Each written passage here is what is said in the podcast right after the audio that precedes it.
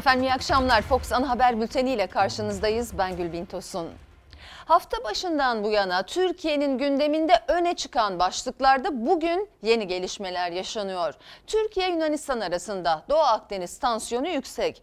Oruç Reis enerji kaynakları araştırmasına başlarken Yunanistan Avrupa Birliği'nin ardından şimdi de Amerika Birleşik Devletleri'nden yardım arayışında. İç siyasette Cumhur İttifakı'nın eve dön çağrısı sistem tartışmasına döndü. MHP lideri Bahçeli'den İyi Parti lideri Akşener'e güçlendirilmiş parlamenter sistem özlemleri boşuna bir taleptir yanıtı geldi. Meral Akşener ve Ali Babacan bugün bir araya geldiler. Akşener bunun Deva Partisi'ne bir hayırlı olsun görüşmesi olduğunu belirtti. Toplantı sonrası her iki lider de Bahçeli'nin eleştirilerine yanıt verdi. Ayrıntılarıyla aktaracağız. Ekonomiye dair pek çok başlık da var. Ama önce koronavirüs diyoruz. Zira bilim kurulu toplandı ve okulların açılıp açılmayacağı ile ilgili tavsiye kararını açıklayacak bu akşam. Sayın seyirciler salgınla ilgili tablo alarm vermeye devam ediyor. 11 Ağustos itibariyle 1183 kişinin daha testi pozitif çıktı. Bakan Fahrettin Koca özellikle 5 ile dikkat çekti. Uzmanların verilere ilişkin kaygıları devam ediyor. Pandemi hızını kaybetmeden aksine artırarak devam ediyor. Türkiye birinci dalgayı ortadan kaldıramadan birinci dalga içerisinde ikinci tepe noktasına doğru gidiyor. İstanbul, Ankara, Konya, Diyarbakır, Şanlıurfa son 3 gün içinde vaka sayısında en fazla artışın yaşandığı salgın tehlikesinin arttığı iller. Sağlık Bakanı Fahrettin Koca paylaştığı son tabloda işte bu 5 ile dikkat çekti. Aynı zamanda pozitif vakaların arasında hastaneye yatırılanların %32 azaldığını ancak salgının en önemli göstergelerinden biri olan ağır hasta sayısında yaşanan artışın da devam ettiğini vurguladı açıkladı. Yoğun bakımdaki yatak doluluk oranlarının tablodan çıkarılmasıyla birlikte ilk akla gelen soru yoğun bakım yatakları doldu herhalde o nedenle göstermiyorlar. Biz buna şüpheli yaklaştık. E, bu iki parametrenin tablodan kaldırılmış olmasını epidemioloji bilim açısından hiçbir anlamı yok. Türkiye'de ilk vakanın görüldüğü 11 Mart'tan bu yana 5 ay geçti. Son 24 saatte koronavirüs testi pozitif çıkanların arasına 1183 kişi daha eklendi. Toplam vaka sayısı 243.180'e ulaştı. 15 hastanın hayatını kaybetmesiyle toplam can kaybı 5873'e çıktı. İyileşen hasta sayısı ise tespit edilen yeni vaka sayısından 2 kişi fazla. Bu sayılar ifade edildiğinde e, Sağlık Bakanlığı Bakanlığı tarafından bizim yaşadıklarımızla örtüşmüyordu. Özellikle son bir ayda. Görüyoruz ki toplamda Türkiye için ifade edilen sayı bazen bir il için ifade edilen sayıdan daha az oluyor. Ölümler için de benzer durum söz konusu. Tabloda verilen rakamlarla e, bize gelen gerçekler rakamlar arasında gerçekten e, büyük bir e, fark var gibi gözüküyor. Öyle anlaşılıyor ki resmi vakalara yansıyanın üstünde bir hastalık yüküyle karşı karşıyayız. Türk Tabipler Birliği'nin iddiası bu yönde. Benzer bir açıklamayı geçtiğimiz hafta Sağlık ve Sosyal Hizmet Emekçileri Sendikası eş genel başkanı İbrahim Karada yapmıştı. Ankara'da günlük bine yakın vaka görüldüğünü söylemişti. Sağlık Bakanlığı tarafından yeni hasta sayısının 1083 olarak açıklandığı gün sadece Ankara'da yeni bine yakın vaka tespit edilmiş olması, Sağlık Bakanlığı tarafından açıklanan günlük tabloların halk nezdinde de inandırıcılığını büyük ölçüde yitirmesine neden olmaktadır. CHP Ankara Milletvekili Murat Emir ise koronavirüs tedavisine sağlık ekiplerinin yetişemediğini, Sağlık Müdürlüğü'nün bu duruma gelmeme diye bir durum yok, sadece geç gelme var diyerek açıklama getirdiğini öne sürdü. Filyasyon ekiplerinin evlere gelmesi Ankara'da neredeyse 3 günü bulabiliyor. Hastalar evlerinde, Covid pozitif oldukları belli. Solunum sıkıntısı yaşıyorlar, ilaç istiyorlar, oksijen istiyorlar. Ama filyasyon ekipleri zamanında gelemiyorlar. Ankara İl Sağlık Müdürlüğü'nü aradığımızda oradaki yetkililer gecikmeler olabileceğini, çalıştıklarını, e, gelmeme gibi bir durumlar olmadığını ama gelmelerinin çok uzayabildiğini itiraf ediyorlar. Efendim bültene başlarken de belirtmiştim. Bilim Kurulu üyelerinin okullarla ilgili kararı bekleniyor. Ankara'ya dönüyoruz. Beril Ötkan'a soracağım. Beril biliyoruz ki bilim kurulunun kararı tavsiye niteliğinde asıl sorumluluk Milli Eğitim Bakanlığı'nda. Sanıyorum bakan bu akşam açıklama yapacak. Ne zaman bekliyoruz o açıklamayı diye soralım ve içeriden sızan bir haber var mı? Bakanlık Bilim Kurulu'nun açıklamasını bekliyor. Dün akşam da bu yönde bir açıklama yapmışlardı. Bilim Kurulu'ndaysa toplantı yaklaşık 2 saattir sürüyor, devam ediyor. Aslında Bilim Kurulu'ndan nasıl bir tavsiye kararı çıkacak? Bilim Kurulu üyeleri de biraz kararsızlar ve çok fazla tartışacağımız, konuşacağımız başlık var demişlerdi. Ben toplantıdan hemen önce 4 Bilim Kurulu üyesiyle konuşma fırsatım oldu. İsimlerini vermeyeceğim ama e, bir tanesi okulun açılmaması yönünde bir kararı olduğunu ve bu yönde bir oy kullanacağını söyledi. E, bir diğeri bu şartlar altında okullar açılmamalı ama seyreltilmiş bir e, sınıflarda eğitim olursa, öğrenci sayısı aza indirilerek bir eğitim olursa olabilir dedi. Aslında diğer ikisinin de kararları bu yönde. Yani okullar açılmasın değil ama açılsın fakat birçok önlem alınsın e, gibi bana anlattıklarından yansıyanlar en azından benim anladığım kadarıyla böyle oldu. Bilim kurulunun üyelerinin çoğunluğunun da okulların açılmaması değil ama açılacaksa da bazı tedbirlerle, sıkı tedbirlerle açılması gerektiği yönünde. Şimdilik bizden bizim ulaşabildiğimiz bilgiler bunlar. Bilim kurulunda tabii detaylı bir şekilde tartışma sürüyor. Peki Milli Eğitim Bakanlığı e, hangi tedbirleri alacak? Bilim kurulu üyelerinin aslında daha önce de tavsiyeleri olmuştu Milli Eğitim Bakanlığı'na ve iki gün önce de Milli Eğitim Bakanlığı ile Sağlık Bakanlığı yetkilileri arasında bir görüşme oldu. Sağlık Bakanlığı il bazında açılabileceğini önerdi Milli Eğitim Bakanlığı'na ama şimdilik e, en azından edindiğimiz bilgiye göre bu fikre çok fazla sıcak bakmadı Milli Eğitim Bakanlığı. Çünkü eğitimde fırsat eşitliğinin önüne geçebileceğini savundular. Bu masadaki tercihlerden biri değil. Şimdilik en azından öyle görünüyor. Bir diğeri dediğimiz gibi seyreltilmiş eğitim yani sınıfların ikiye bölünerek belirli günlerde okula gitmesi daha çok bu formül üzerinde duruluyor diyebilirim. Bir de bir başka öneri de aslında Sağlık Bakanlığı'nın önerisi de daha küçük sınıfların açılması. Örneğin benim konuştuğum bilim kurulu üyelerinden biri bunu önerdi. Ana sınıfları, birinci, ikinci sınıflar açılabilir. E, belki e, şimdi Milli Eğitim Bakanlığı'nın önerdiği tarihte bu sınıflar açılır.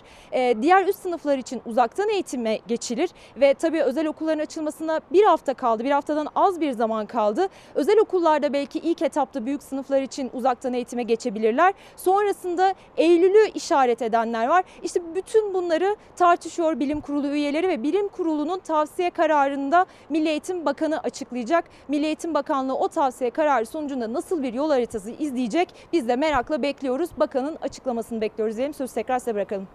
Çok teşekkür ediyoruz. Evet merakla bekliyoruz. Belirttiğim gibi tarih yaklaştıkça sayın seyirciler okullarla ilgili durum netleşmediği için milyonlarca kişi Ankara'dan gelecek haberi dört gözle bekliyor. Eğitim Sen'de salgında gelinen son aşamada okulların açılması mümkün mü sorusunu uzmanlara sordu. Uzmanlar okulların açılması durumunda yaşanacakları ve endişelerini anlattı. Habere girmeden önce şunu da özellikle belirteyim. Ankara'dan o kararı dört gözle gözle milyonlar bekliyor demiştim. Eğer o karar açıklandığı takdirde Ankara'ya bülten süresi içinde açıklandığı takdirde Ankara'ya tekrar döneceğiz efendim. Şimdi haberi izleyelim. Okulların sonsuza kadar açılmaması elbette mümkün değil. Düzenlemeler yapılmadan okulların açılması hiç akla uygun görünmüyor. Uzmanlar alınması gereken önlemler konusunda sık sık uyarıyor. Aksi halde okulların açılmasıyla birlikte vaka sayısının artmasından endişeliler. Okulların açılıp açılmayacağı, açılırsa öğrencilerin hangi şartlar altında eğitim göreceği ise hala net değil. Milli Eğitim Bakanlığı çözüm arayışındayken Sağlık Bakanlığı doğabilecek riskleri değerlendiriyor. Bilim Kurulu toplantısının da ana gündem başlığını eğitimsen uzmanlara sordu. Biz Ağustos ayı içerisinde hiçbir okulun açılmasının doğru olmadığını düşünüyoruz. Eylül ayı içerisinde ne zaman okullar açılabilir diyorsanız bunun için de Ağustos'un ikinci haftası bittikten sonraki epidemiyolojik verilere bakarak bu konuyu tartışmanın değerli olacağını düşünüyoruz. Uzmanlar salgında gelinen son aşamada okulların açılması mümkün mü sorusunu yanıtladı. Okulların açılması durumunda yaşanabilecek sıkıntıları ve endişelerini dile getirdiler. Toplumsal hareketlilik gerçekten yavaşlatılmadan bu e, salgın hızını azaltmak e, Türkiye'de mümkün olmayacaktır. Şu ana kadarki bilimsel çalışmalar üç önemli yeri işaret ediyor. Bir, ev ortamı, iki, iş yeri ortamı, üç, toplu ulaşım. Buralarda eğer siz sorunu çözemezseniz o zaman hastalığın bulaşmasını da engelleyemiyorsunuz. Bulgu vermediği halde bulaştırıcılık epeyce yüksek. 18-20 milyon e, insanı okullar açınca evlere, evler aracılığıyla iş yerlerine ve toplu taşımaya bulaşıcılığı aktarması mümkün gibi. Öğrencilere, öğrencilerden de velilere evleri yani taşınabilen bir hastalık. Çok dikkatli gözden geçirmek lazım. Okulların açılması için vaka sayılarının daha da düşmesi gerektiğini vurgulayan uzmanlar bu konuda başarılı olan ülkeleri ve uyguladıkları tedbirleri örnek gösterdi. Hollanda ve Finlandiya örneğine bakacak olursak orada okullar yeniden açıldığında salgında ciddi bir artış gündeme gelmemiş. Niye gelmediğine baktığımızda bir 100 bin kişi başına yeni olgu sayısının birin altına düşmesi. Bizim ülkemizde bu 8-10 civarında. Hem öğrencilerde hem de çalışanlardaki risk gruplarını okuldan uzak tutmuşlar. Sınıflardaki öğrenci sayısı 17-18-20 civarında. Dezenfektan, el antiseptiği, temizlik gibi sorunlarının bulunmaması bir de öğrencilerin çok büyük çoğunlukla okula yürüyerek, bisikletle ya da ailelerinin araçlarıyla gelmiş olması gibi bazı bizden farklı özellikler var. Uzmanlar eğitimde özel okullarla devlet okulları arasında yaşanan eşitsizliğe de dikkat çektiler. Uzaktan eğitim hem pahalı teknolojik ürün ve hizmetleri gerektiriyor ve bu da aynı zamanda eşitsizlikleri arttırıyor. Hem öğretmenlerin hem çocukların hem de velilerin ortak endişelerinden biri de okullardaki hijyen koşulları. Birçok devlet okulunda dezenfektan ya da temizlik malzemesi için velilerden destek istenmeye başlandı. O malzemeler tamamlansa bile özellikle öğrenci sayısı fazla olan okullarda hijyenin nasıl sağlanacağı merak konusu. Ne düşünüyorsun? Okullar açılsın mı? Açılsın ya. ya. Bence açılmasın ya. Çok fazla kararsın. Çocukların eğitimi kesilmesi çok büyük bir haksızlık. Şimdi evde olduklarımız için e, bazı çocuklar hatta birçoğu çocuklar hocalarının verdiği dersleri çalışmıyor. Mesela ben e, çalışmıyorum. Bu bakış açısıyla okullarda hiç kimse yani sosyal mesafe falan unutulur. Okulların açılmaması daha mantıklı. Çünkü Çocuklar da parkta bahçede okulları tartışıyor. Görüşler farklı. Sıkılan, eğitimi için açılmasını isteyen de var. Koronavirüsün gidişatını takip etmeyi doğru bulan da. Ortak endişe ise hijyen. Çünkü birçok devlet okulunda fiziki şartlar yetersiz. Kayıt döneminde velilerden deterjan, çamaşır suyu, tuvalet kağıdı gibi giderleri karşılamak için ücret isteyen okullar var. Ee, Diyarbakır'da görev yapan bir öğretmen arkadaşımızla birlikte e, sohbet ediyorduk.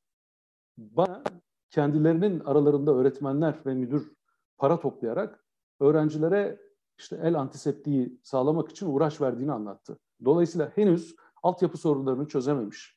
Bir eğitim sistemi içerisinde bu pandemi etkisini nasıl gösterilebilir sorusuna yanıt aramaya çalışalım birlikte. temizlik malzemeleri, tuvalet kağıtları gibi peçete gibi şeyler istiyorlar ama ne yaptığını da bilmiyoruz. Biz sadece veriyoruz ki ayıp olmasın. Yani onlar istiyor istiyorlarsa demek ki bir sebebi vardır diye düşünüyoruz. Okulunuzda tuvaletlerin durumu nasıl? berbat. Tek kelimeyle. O kadar da iyi değil okuldaki temizlik şeyleri. Bazenleri okuldaki sıvı sabun şeylerini hep kırıyor bazı çocuklar. O zaman da ellerimizi tam yıkayamıyoruz. Peki sizin sınıf kaç kişilikti geçen sene? 60-70. Yani şu an ilçemizde okulumuz yok. Yani okulu boşalttılar. Yani aşağıdaki okula veriyorlar. Okul 1500 kişilik. Koca ilçe o okula gidiyor. Yani nasıl olacak? Hijyen Özellikle büyük şehirlerde ve öğrenci nüfusunun yoğun olduğu okullarda hijyen ve sosyal mesafe kuralına uyulmayacağından endişeli aileler. Aynı korkuyu öğretmenler ve okul çalışanları da taşıyor ve o endişeler Eğitim Sen'in raporuna da yansıdı. Pandemi koşullarında eğitim başlıklı araştırma için okullara düzenli olarak dezenfekte ve temizlik yapılabilmesi için yeterli bütçe olup olmadığı soruldu. Katılımcıların %84,4'ü bütçe yetersiz dedi. %99,3 pandemi döneminde eğitime ayrılan bütçenin artırılması gerektiğini ifade etti. Mesela kardeşim kaydını yaptıracağız. 100 TL bir ücret istenildi. İki top A4 kağıdı istenildi. Deterjan parasıymış bunlar. Okulda kurallar nasıl işler sence? Bence okulda eşleyemez tam. Çünkü her çocuk küçük olabiliyor mesela birinci sınıftaki çocuklar anlayamaz olabilir. Araştırmaya katılan eğitimcilerin %87'si de çalıştıkları okulda öğrenci tuvaletlerinin sayı ve büyüklük açısından fiziki mesafeyi korumak için yeterli olmadığını söyledi.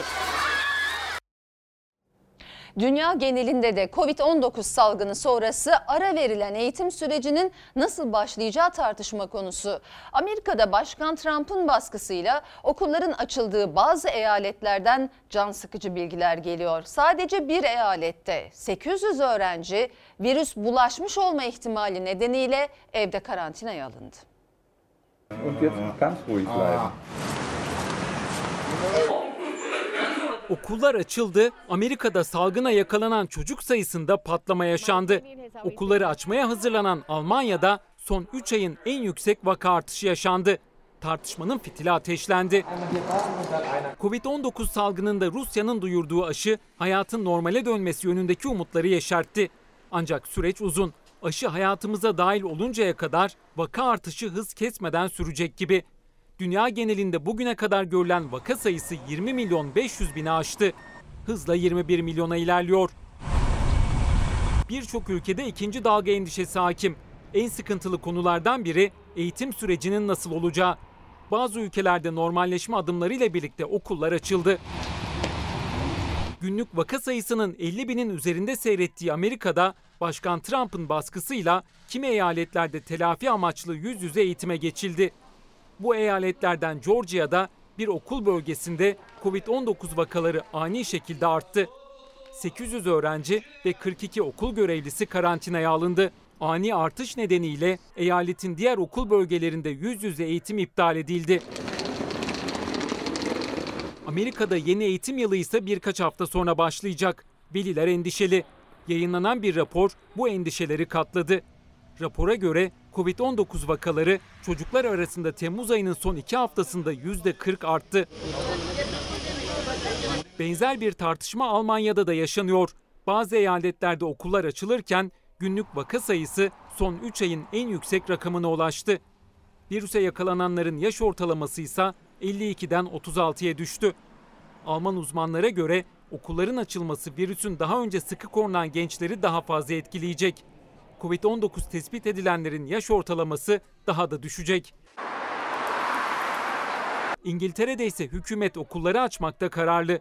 Hükümetin gerekçesi ise dersliklerde koronavirüsün yayılma riskinin düşük olduğunu gösteren son araştırmalar. Yetkililer şimdi halkı bu araştırmalar üzerinden çocuklarını okula gönderme konusunda ikna etmeye çalışıyor. Rusya tüm dünyaya koronavirüs aşısını bulduğunu ilan etmişti. Devlet Başkanı Putin aşının tescil edildiğini bir iki haftaya kadar da piyasaya çıkacağını duyurdu. Ancak uzmanlara göre bu pek de mümkün değil. Covid aşısı tartışılırken hekimlerin asıl dikkat çektiği ise grip aşısı. Rusya'dan e, yapılan açıklama yani devlet başkanının aşının artık sona geldiğini, kızının da aşılandığını söylediği açıklama Türkiye'de çok yanlış değerlendirildi. Şu anda bu aşıdan önde aşılar var zaten.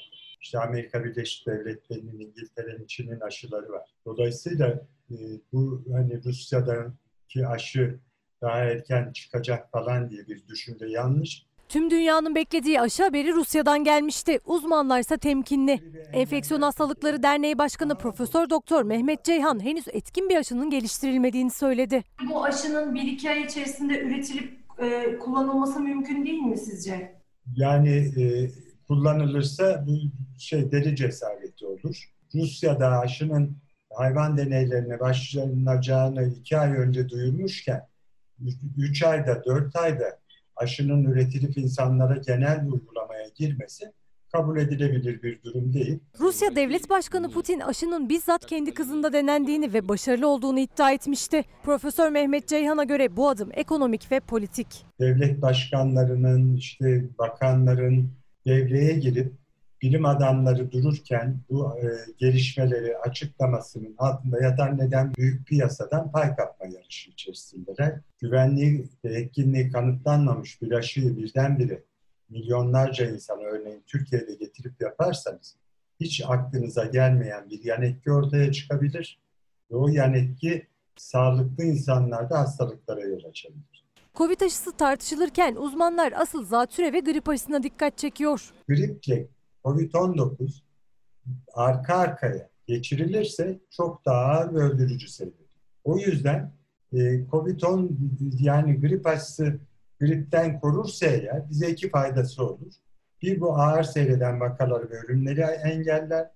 İki grip sayısı daha az olacağı için daha az test yapmak zorunda kalacak ve hastanelerin doluluk oranında gribi engellersek eğer daha az olacak. 65 yaşın üstü, aynen Covid'deki gibi kronik hastalığı olanlar, ayrıca gebelik, e, mutlaka onların da aşılanması lazım. Herkesin grip aşısı yaptırmasını önerdi Mehmet Ceyhan ama aklında başka soru işareti vardı. Geçen sene yaşanan grip aşısını bulma sorununu hatırlattı. Herkes yaptırmalı mı aşı?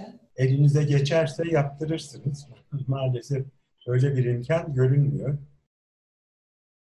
Ve Doğu Akdeniz gerilimi Türkiye Yunanistan'ın Mısır'la birlikte Türkiye'yi kuşatma hamlesini çöpe attı. Oruç Reis gemisi Atina'nın tehditlerini boşa çıkartıp Akdeniz'de enerji kaynakları araştırmasına başladı. Yunanistan ise panikte. Yunan hükümeti Ankara'ya karşı destek bulmanın peşinde. Bizi sahillerimize hapsetme girişimine elbette rıza göstermeyeceğiz. Oruç Reis Akdeniz'in röntgenini çekmeye başladı, sismik kablo deniz altına indi. Bakan Akar, Atina'ya diyalog çağrısı yaptı. Türkiye, Doğu Akdeniz'de Yunanistan'la yaşadığı sorunu diyalogla çözmek istiyor. Sahada ve masada uluslararası hukuk ve iyi komşuluktan yanayız. Türkiye ile Yunanistan arasında tansiyon yüksek. Ankara attığı adımlarla Atina'nın Türkiye'yi sınırlarına hapsetme planını boşa çıkardı. Sadece Yunanistan'a değil, Atina'ya destek olan ülkelere de çok açık bir mesaj gönderdi. Misakımız mavi vatanımızdır dedi. Mavi vatanımızdaki her türlü hak, alaka ve menfaatimizi bundan sonra da korumakta kararlıyız. Buna muktediriz. Misakımız mavi vatanımızdır. Türkiye'yi Akdeniz'den çıkarmaya, Anadolu coğrafyasına kıstırmaya ve sıkıştırmaya hiçbir ülkenin gücü yetmeyecektir. Kara sularımızdaki pervasızların nihai sonucu batıştır. Balıkların karnıdır, denizin dibidir. Navtex ilanıyla Akdeniz'e açılan Oruç Reis sismik araştırma gemisi savaş gemileri desteğinde çalışmalarını sürdürüyor. Enerji Bakanı Fatih Dönmez geminin çalışmalarından görüntü yayınladı, son bilgileri paylaştı. Bizi sahillerimize hapsetme girişimine elbette rıza göstermeyeceğiz. Adım adım Akdeniz, Oruç Reis denizlerimizin röntgenini çekiyor. 23 Ağustos'a kadar toplam 1750 kilometre iki boyutlu sismik araştırma için sismik kablo Akdeniz'e indi. Yolunuz açık, enerjiniz yüksek olsun. Türkiye'nin bölgedeki askeri hareketliliği de devam etti. Oruç Reis'in faaliyete başlamasının ardından Kaş'a demirleyen savaş gemisi akşam saatlerinde ayrıldı. Gemi gece saatlerinde yeniden bölgeye döndü. Yunanistan ise çaresizlik içinde Türkiye'nin attığı adımları izliyor. Destek peşindeki Yunan hükümetinin olağanüstü toplantı çağrısına Avrupa Birliği'nden olumlu yanıt geldi. Brüksel, üye ülkelerin dışişleri bakanlarının cuma günü toplanacağını açıkladı. Mısır'la kanunsuz anlaşmanın mimarı Dışişleri Bakanı Dendias ise aynı gün Amerikalı mevkidaşı Pompeo ile görüşeceğini duyurdu. Yunanistan hiç kimseye güvenip de kağıttan kaplanlık yapmamalıdır. Geçmişin hesabını güncelleyip üzerimize öfkeyle gelenlerin ya akılları başlarından gitmiş ya da sırtakiden dolayı bedenleri ve beyinleri uyuşmuştur. Son dönemde Türkiye'ye karşı hadsiz çıkışlar ve küstah suçlamalar yapan Fransa ise Ankara'yı kızdıracak bir adım daha attı.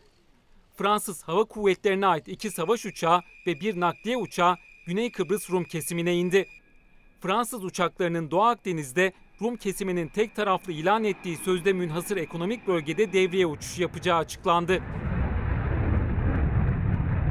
Fransa'nın Rum kesimiyle Eylül ayı içinde ortak hava tatbikatı yapmayı planladığı bu tatbikata başka ülkelerinde katılabileceği belirtildi. Türkiye'nin Doğu Akdeniz'de attığı adımlardan rahatsız olan ülkelere İsrail de eklendi. İsrail Dışişleri Bakanlığı Yunanistan'a tam destek verildiğini duyurdu. İç siyasette ise iki başlık öne çıkıyor. İlki Cumhur İttifakı'ndan İyi Parti lideri Meral Akşener'e yapılan çağrı. Akşener ancak parlamenter sisteme geçiş için destek veririz dedi. Cumhurbaşkanı ya da kurmaylarından bir açıklama yok ama Bahçeli bugün Akşener'e isim vermeden yanıt verdi. Güçlendirilmiş parlamenter sistem özlemleri boşuna bir taleptir dedi. Karşılık önerimizde iyileştirilmiş, güçlendirilmiş parlamenter sisteme geçiş. Bu konuda bizden yardım, destek isteniyorsa elbette bu konuda o destek verilir. Güçlendirilmiş parlamenter sistem özlemleri boşuna bir taleptir. Cumhur İttifakı ortakları AK Parti ve MHP'nin İyi Parti'ye daveti sistem tartışmasına evrildi. Akşener'in Cumhur İttifakı'na destek şartını açıklamasından bir gün sonra MHP lideri Bahçeli parlamenter sisteme bir kez daha kapıyı kapatan çıkış yaptı. Cumhur İttifakı'na övgüyle. İyi Partili Lütfü Türkan da Fox Çalar Saat programında konuştu. Cumhur İttifakı'nın geleceğiyle ilgili endişelerin en tepe noktadan dile getirildiği bir döneme rastlıyorum. Anketlerin hiçbirisinde Cumhur İttifakı'nın artık bundan sonra yürüyecek takati kalmadığını gösteriyor. Cumhur İttifakı Türkiye'nin ekonomik menfaatlerini, milli birliğini, tarihsel haklarını, toplumsal huzurunu, iç barışını, bekasını, refah ve zenginliğini temine kararlı ve yeminlidir. İster iktidar ister muhalefet partisi olsun fark etmez. Milletvekilinin kıymeti harbiyesi kalmadı. Valilerle il başkanları yer değiştirdi. AK Parti devletleşti. Bu tek adam sisteminin partili cumhurbaşkanlığı içinde gidilsin Sayın Erdoğan seçilemez. Geleceğin temeli Cumhurbaşkanlığı hükümet sistemiyle atılmıştır. Biz hiçbir e, siyasi partinin genel başkanına bugüne kadar ita amirliği e, yapmadık, parmakta sallamadık. Dolayısıyla Sayın Bahçeli'nin Türkiye'ye dair görüşleri e, elbette o görüşleri anlatma hakkına sahiptir. Biz de bu hakka say, e, saygı duyuyoruz. E, dolayısıyla benim bu konuda söyleyecek bir sözüm yok. Meral Akşener Deva Partisi Genel Başkanı Babacan'a yaptığı hayırlı olsun ziyaretinde birkaç cümle kurmakla yetindi. Bahçeli'nin parlamenter sistem özlemi boşuna sözüne de yanıt vermedi. MHP liderinin yazılı açıklamasında İyi Parti'yi önceki açıklamalarının aksine CHP ve HDP ile yan yana anmaması da dikkat çekti. Cumhurbaşkanlığı Sözcüsü İbrahim Kalın'ın İyi Parti ile aynı sosyolojideyiz cümlesine karşı Akşener yine Cumhurbaşkanlığı hükümet sistemini gündeme getirdi. İyi Parti'nin e, dayandığı sosyolojiye bakarsanız yani AK Parti ve MHP sosyolojisiyle çok iç içedir. Siyasi partiler kendilerini yenilemezse Kalın'ın söz ettiği gibi sosyolojiden bahsedemeyiz. AK Parti'nin temel sorunu sosyolojik değil. Partili Cumhurbaşkanlığı sisteminin ülkeyi tıkaması ve bunun halkta yarattığı psikolojidir. Biz hiç Türk milliyetçiliğini ayaklar altına almadık. Nasıl bir sosyolojik benzeşme bu? Biz Türk meselesinin geçtiği yerlerde rahatsızlık duymadık. Andımızı okuldan kaldıran hiçbir yasaya evet demedik. Danıştay'ın kararına rağmen bunu uygulamayan zihniyetin nasıl paydaşı olabiliriz biz? İyi Partili Lütfü Türkan da AK Parti ile sosyolojik benzeme söylemine arşivi açarak karşı çıktı. Siyasette diğer başlık erken seçim tartışması. İyi Parti lideri Meral Akşener 2021 Haziran ayını işaret etti. Saadet Partisi lideri Temel Karamollaoğlu da bir sene sonra erken seçim gündem gündeme gelebilir dedi. Cumhur İttifakı'nın ortağı MHP lideri Devlet Bahçeli ise yaptığı yazılı açıklamada erken seçim tartışmaları sinsi bir amaca yönelmiştir ifadesini kullandı. Biz seçime katıldığımız zaman seçim olacak. 2021 bekleniyor Haziran gibi. Erken seçim tartışmaları mahsurludur. Sinsi ve sivri bir amaca matuftur. Seçimlerde başarı gösteremeyecek olan bir partinin erken seçime gitmesini de makul görmüyor. Ancak bir sene sonra gündeme gelebilir diye düşünüyorum. İyi Parti lideri Meral Akşener erken seçim için tarih verdi. 2021 Haziran'ı işaret etti. Cumhur İttifakı ortağı Bahçeli ise erken seçim olmayacağını söyledi. İttifaka davet yeni kurulan partiler ekonomik tablo üzerinden erken seçim tartışması yeniden raftan indi. Biz her an erken seçim olacakmış gibi hazırız. Çiftçinin kendi hasatını haciz korkusu yüzünden toplayamadığı bir ülkeden bahsediyoruz. Böyle bir siyasi tabloda hükümetin 2023'ü beklemesi çok zor görülüyor. 2021 Haziran'da olabilir. Önümüzde 3 yıllık bir vakit var. Cumhur İttifakı erken seçim tartışmalarının her seferinde kapıyı kapatıp 2023 yılını işaret etse de muhalefet de özellikle ekonomik tabloyu gerekçe gösteriyor. İktidarın 2023 yılına kadar dayanamayacağını söylüyor. Cumhur İttifakı cephesinden son açıklamada Bahçeli'den geldi. 2023'e kadar Türkiye'nin ne ekonomik yapısı ne sosyolojisi dayanmaz. Ben bu erken seçim kartının Cumhurbaşkanı Sayın Erdoğan masasında olduğunu düşünüyorum. Bilinmelidir ki 28. dönem milletvekili genel seçimleri 2023 yılının Haziran ayında yapılacaktır. Diyelim ki 2023'te oldu. Bu sistemle Sayın Erdoğan seçilemez bu matematikle. Göreceğiniz gelmişti demişti dersiniz. Türkiye düşmanlarının dümen suyuna giren siyasi odaklar hedeflerindeki iktidarı ancak rüyalarında göreceklerdir. Zamanı gelen gider. Gitmesini bilmeli. Zamanı gelen iktidarlar mutlaka iktidardan giderler. Nasıl giderler? O kendi tercihleri. Allah muhafaza etsin. Geçmişe baktığımız zaman çok farklı bunun işaretlerini görürüz. İktidar güçsüz erken seçime gitmek istemez diyen Saadet Partisi lideri Temel Karamollaoğlu'nun sözlerine iktidar cephesinden nasıl bir tepki geleceğini de gözler. Demokratik kurallar içinde adalete riayet ederek, dürüst davranarak iktidardan ayrılırsanız şikayetler de olsa hoş bir seda bırakabilirsiniz. Ama direnir, hadiseleri çarpıtır, sizinle aynı fikirde olmayanları ikinci sınıf insan ilan eder. Zilletlikle tanımlamaya kalkarsanız siz adam bile olamazsınız. CHP'de gözler yarına çevrildi. CHP'nin Cumhurbaşkanı adayı Muharrem İnce yarın saat 10.30'da Ankara'da basının karşısına çıkacak ve yeni hareketin ayrıntılarını anlatacak. O basın açıklamasından önce partinin iki önemli ismi eski genel başkanlar Murat Karayalçın ve Hikmet Çetin Muharrem İnce'yi ziyaret etti. Daha önce de Kılıçdaroğlu ile bir araya gelen iki isim İnce'ye masayı devirme mesajı verdi. Cumhuriyet Halk Partisi'nin bütünlüğünün gerekliliğini dile getirdik. Muharrem Bey kendisini Cumhuriyet Halk Partisi'nin öz evladı olarak görüyor. Eğer bir siyasetçi kendisini böyle görüyorsa zaten bunun gereğini de yerine getirmelidir. Yarın bir olumsuzluk çıkacağını sanmıyorum. Gözler Muharrem İnce'nin yapacağı açıklamaya çevrilmişken CHP içinde İnce krizi konuşulurken önce CHP lideri Kılıçdaroğlu ile görüşen ardından da Muharrem İnce ile buluşan eski genel başkanlardan Murat Karayalçın İnce'ye partide kal masayı devirme mesajı verdi.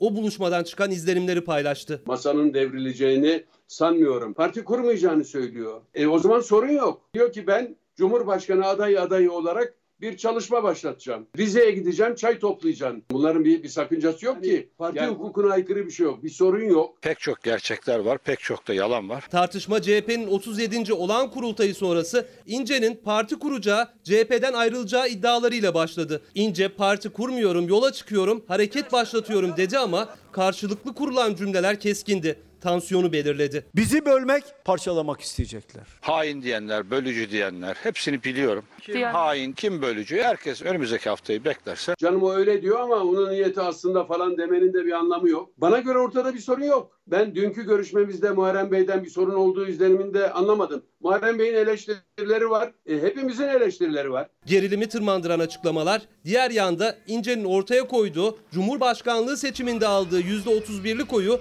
%51'e çıkarma hedefi. Karayalçın'a göre de İnce'nin amacı Cumhurbaşkanlığı aday adaylığı. Ama bu da günlerdir İnce 2023 adaylığını garantiye almaya mı çalışıyor sorularını sordurdu. Ben Cumhurbaşkanı adayı olmazsam ayrılırım, bağımsız olarak aday çıkarım ifadesini kullanıyorsa bu şantajdır. Muharrem Bey'in böyle bir şey yapacağına asla inanmıyorum. Tabii Muharrem Bey yaparsa Muharrem Bey için de böyle nitelerim. Bizim gündemimizde milletimizin çığlığı var. Boş tenceresi var. 10 milyon vatandaşımızın işsizliği var. Bizim gündemimizde bundan başka bir şey yok. Genel merkez tartışmaya girmiyor. Eski genel başkanlar Murat Karayalçın ve Hikmet Çetin'in Kılıçdaroğlu ve Muharrem İnce arasındaki trafiğinden sonra gözler İnce'nin günler önce verdiği randevuya çevrildi. Perşembe günü saat 10.30'da kameralar karşısına geçecek. Muharrem İnce partimizin öz evladıdır.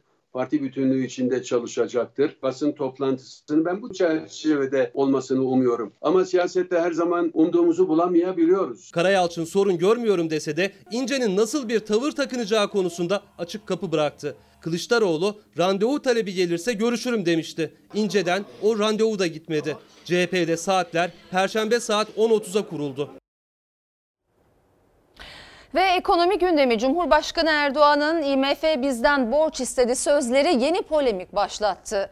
O dönem ekonominin başında olan Deva Partisi lideri Ali Babacan sözleşme yaptık ama hiç para vermedik dedi. MHP lideri Bahçeli de ekonomiyi eleştiren muhalefeti hedefe aldı. Siyasette ekonomi tartışması devam ediyor.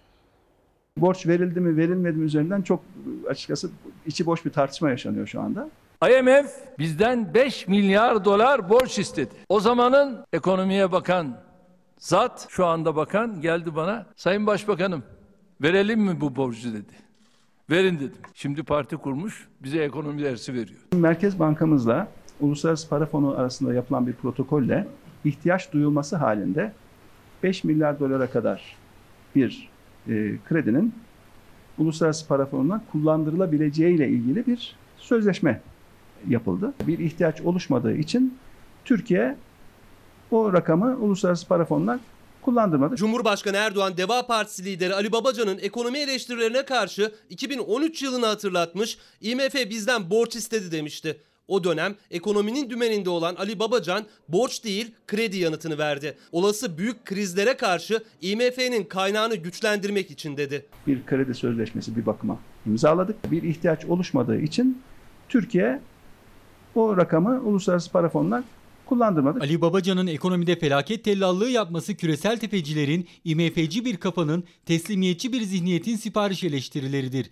Bunlara inanacak, itibar edecek hiç kimse yoktur. O tarzda bir üsluba direkt cevap verme konusunda da açıkçası olumlu bakmıyoruz. Siz kör müsünüz?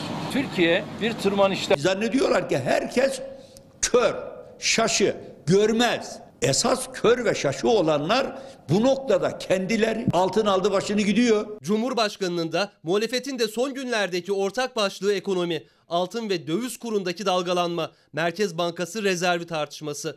Bahçeli de iktidara destek verdi. Döviz kurunun yükselişinden sevinenler bir defa zalimlerin oyuncağıdır. Bunların kalbi milletimize yabancıdır. Milli gelir zaten yerle bir oldu. Gık yok ama hala laf fasıra geldiği zaman uçuyor. Türk ekonomisi uçuşa geçti. Sürekli olarak algı operasyonlarıyla siz ekonomiyi düzeltemezsiniz. Buzdolabı satışı 18 yıl önce 1 milyon 88 bin adetten 2,5 milyona, çamaşır makinesi 2 milyonun üzerinde bir seviyeye ulaştı. Mars'ta yaşamın hayal edildiği bir dönemde yaşıyoruz. Buzdolabı ve çamaşır makinesi sahibi olmayı gelişmişlik göstergesi olarak bu ülke insanına sunmak bu ülke insanına yapılan en büyük hakaretlerden bir tanesidir. Siyaseti karıştırmak isteyen çürüklerin ekonomik saldırılardan medet umması, Merkez Bankası'nın döviz rezervlerinin eridiği yalanına bel bağlaması utanç vesikasıdır. Şu andaki dış borcumuz 485 milyar dolar civarına çıktı. Ne zaman patlar bilmiyorum ama alacaklı olanlar sizden o alacaklarını tahsil ederler. Hele de Türkiye bahis mevzu olduğu zaman iliğinize kadar sömürmek isterler. Bir yanda muhalefetin uyarıları, diğer yanda ekonomik tablonun iyi olduğunu söyleyen Cumhur İttifakı. Pandemi döneminde Nisan ayı itibariyle işten çıkarmalar yasaklanmıştı. Ancak işkur rakamlarına göre işsizlik maaşına başvuranların sayısı şimdiden 1 milyona dayandı. Yani işten çıkarmalar devam etti. Bu süreçte işsizlik fonu da kullanıldı. Ama büyük dilim çalışanlara değil patronlara gitti. Pandemiden dolayı bizi çıkarttılar. Ama yasak pandemide işten çıkar. Hayır kesinlikle öyle bir şey yok. Fabrikayı kapatacağız şu anda öyle bir bütçemiz yoktur. Küçülmeye gidiyoruz dediler. Kapandı mı peki fabrikası? Kapanacağız. dedi. Hayır şu anda kapanmadı. Çalışıyor, devam ediyor. İşsizlik maaşı alabildiniz mi? Alana şükürler olsun. Alamadım. Hayır, hayır. Yasaklara rağmen kapanıyoruz, küçüleceğiz bahaneleriyle kovuldu iddiasına göre. İşsizlik maaşına başvurudansa eli boş döndü. İşkur'un açıkladığı rakamların bir fotoğrafı aslında kimya fabrikasından kovulan Mehmet Bey. İşten çıkarma yasaklarına rağmen İşkur'a işsizlik ödeneği için başvuranların sayısı yılın ilk 6 ayında yani pandemi döneminde 970 bin 117 oldu. Ancak sadece üçte biri 339 bin 318'i işsizlik maaşı almaya hak kazandı. Fon bu dönemde adeta işveren için çalıştı. işverenlere çok önemli bir kaynak aktarıldığı görülüyor. İşsizlik fonunda biriken paradan 18,3 milyar lira işverene aktarıldı. O da çalışanına ödesin, işten kovmasın diye. Ama işkur rakamları gösterdi ki bu pandemi döneminde işten çıkarmalar yasak olmasına rağmen işveren işçi çıkarmaya devam etti. Türkiye'de pastayı zaten büyükler yiyor. Almak isterdim. Ben hiçbir zaman almadım işsizlik maaşı. Hiç ne kadar süre işsiz kaldınız ve hiçbir zaman almamışsınız? Yani şu anda e, 6 yıldır işsizim. Hiçbir zaman işsizlik maaşı almadım. İşkur açıkladı rakamları. Yılın ilk 6 ayında neredeyse 1 milyon kişinin işsizlik ödeneğine başvurması işçi çıkarma yasaklarına uyulmadığının göstergesi oldu. Tıpkı ilk 6 aylık istihdam kaybının 2 milyon 411 bine ulaşması gibi. Çeşitli istisnalar konduğu için işverenler bu istisnalara başvurarak işçileri işten çıkarmaya devam ediyorlar. İşsizlik ödeneği için başvurularda 1 milyona dayanmış durumda. Denetim sıfır. Zabıtası geliyor sıfır. Devlet müfettişi geliyor sıfır. Denetleyen, gelen, bunu da araştıran kimse yok. Büyük cezaları var. Geliyor yani devlet memurları da ben buradan sesleniyorum. Devletin yetkilisi kimse, müfettişler kimse.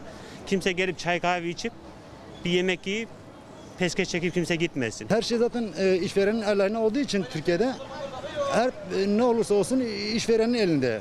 Çıkartma yani şey sadece sözde yasaları sözde çıkartıyorlar. Formaliteleri yasa var ama uygulanan yok. İşsizlik maaşına başvuranların üçte biri alabildi ama işsizlik fonu şimdiden 20 milyar lira eridi. Çünkü 18,3 milyar lira işverene kısa çalışma ödeneği olarak verildi. Patron kesim biraz da açgözlü bir kesim olduğu için diye düşünüyorum. Hani işçisini pek fazla düşünmeyen ve kendi cebini doldurmaya çalışan düzeyde gördüğüm için olabilir. Bugün yine bir şiddet haberiyle sarsıldık. Yaşananlar sadece dehşete düşürmedi, şaşkınlık da yaşattı. Çünkü bu kez silahına davranan bir vali yardımcısıydı. Hatay Vali Yardımcısı Tolga Polat annesini ve kardeşini öldürdü. Cinayetin nedeni iddiaya göre mal paylaşımı kavgası. Arkadaşlar şöyle biraz geri geçelim. Maskeler. Hadi lütfen.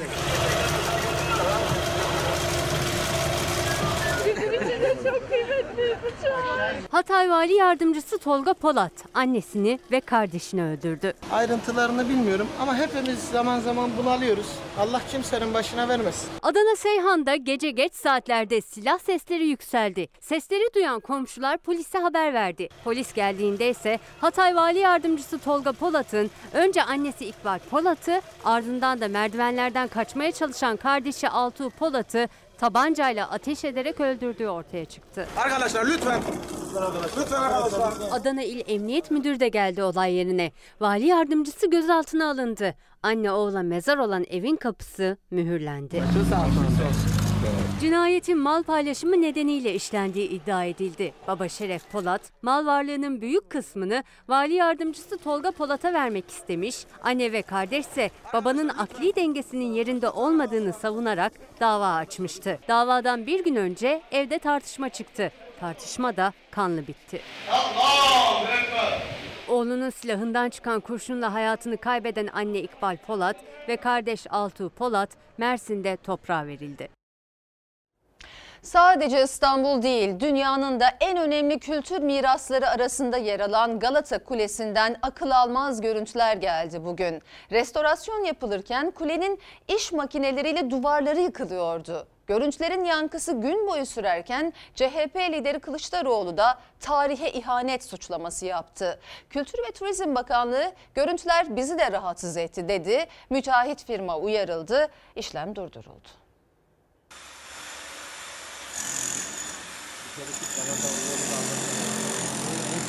Gören gözlerine inanamadı. İstanbul hatta dünyanın en önemli kültür miraslarından biri Galata Kulesi'nin iç duvarı böyle yıkılıyordu.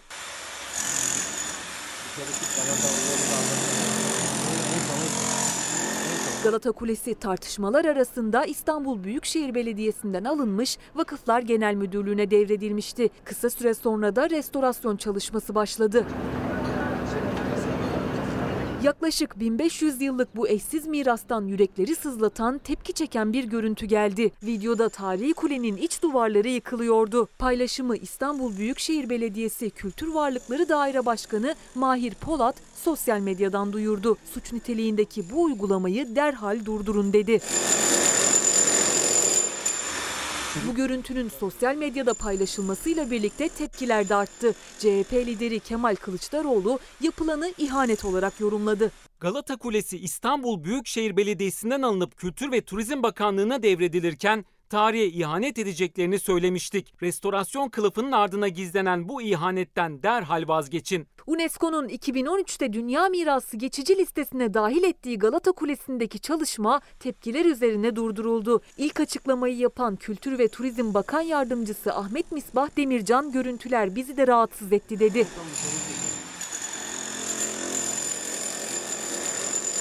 hiltiyle duvarlarda sıva sökümü yapılması tarafımızca da uygun görülmemekte olup gereken müdahale yapılmış ve yapı müteahhitinin dikkati çekilerek gereken işlemlerin yapılmasına başlanmıştır. Demircan büyük oranda bir restorasyon yapılmadığını, zamanla izinsiz yapılan bölümlerin kaldırıldığını söyledi. Tartışmalarla ilgili son açıklamayı da Kültür ve Turizm Bakanı Mehmet Nuri Ersoy yaptı. Ersoy duvarların yıkılmadığını söyledi. Sosyal medyada Galata Kulesi'nin duvarları yıkılıyor şeklindeki iddialar asılsızdır. Yıkılan kısımlar sonradan yapılan Galata Kulesi'ne zarar veren kısımlardır. Restorasyonda kullanılan yöntemler konusunda ise ilgili firmaya gerekli yaptırım uygulanacaktır.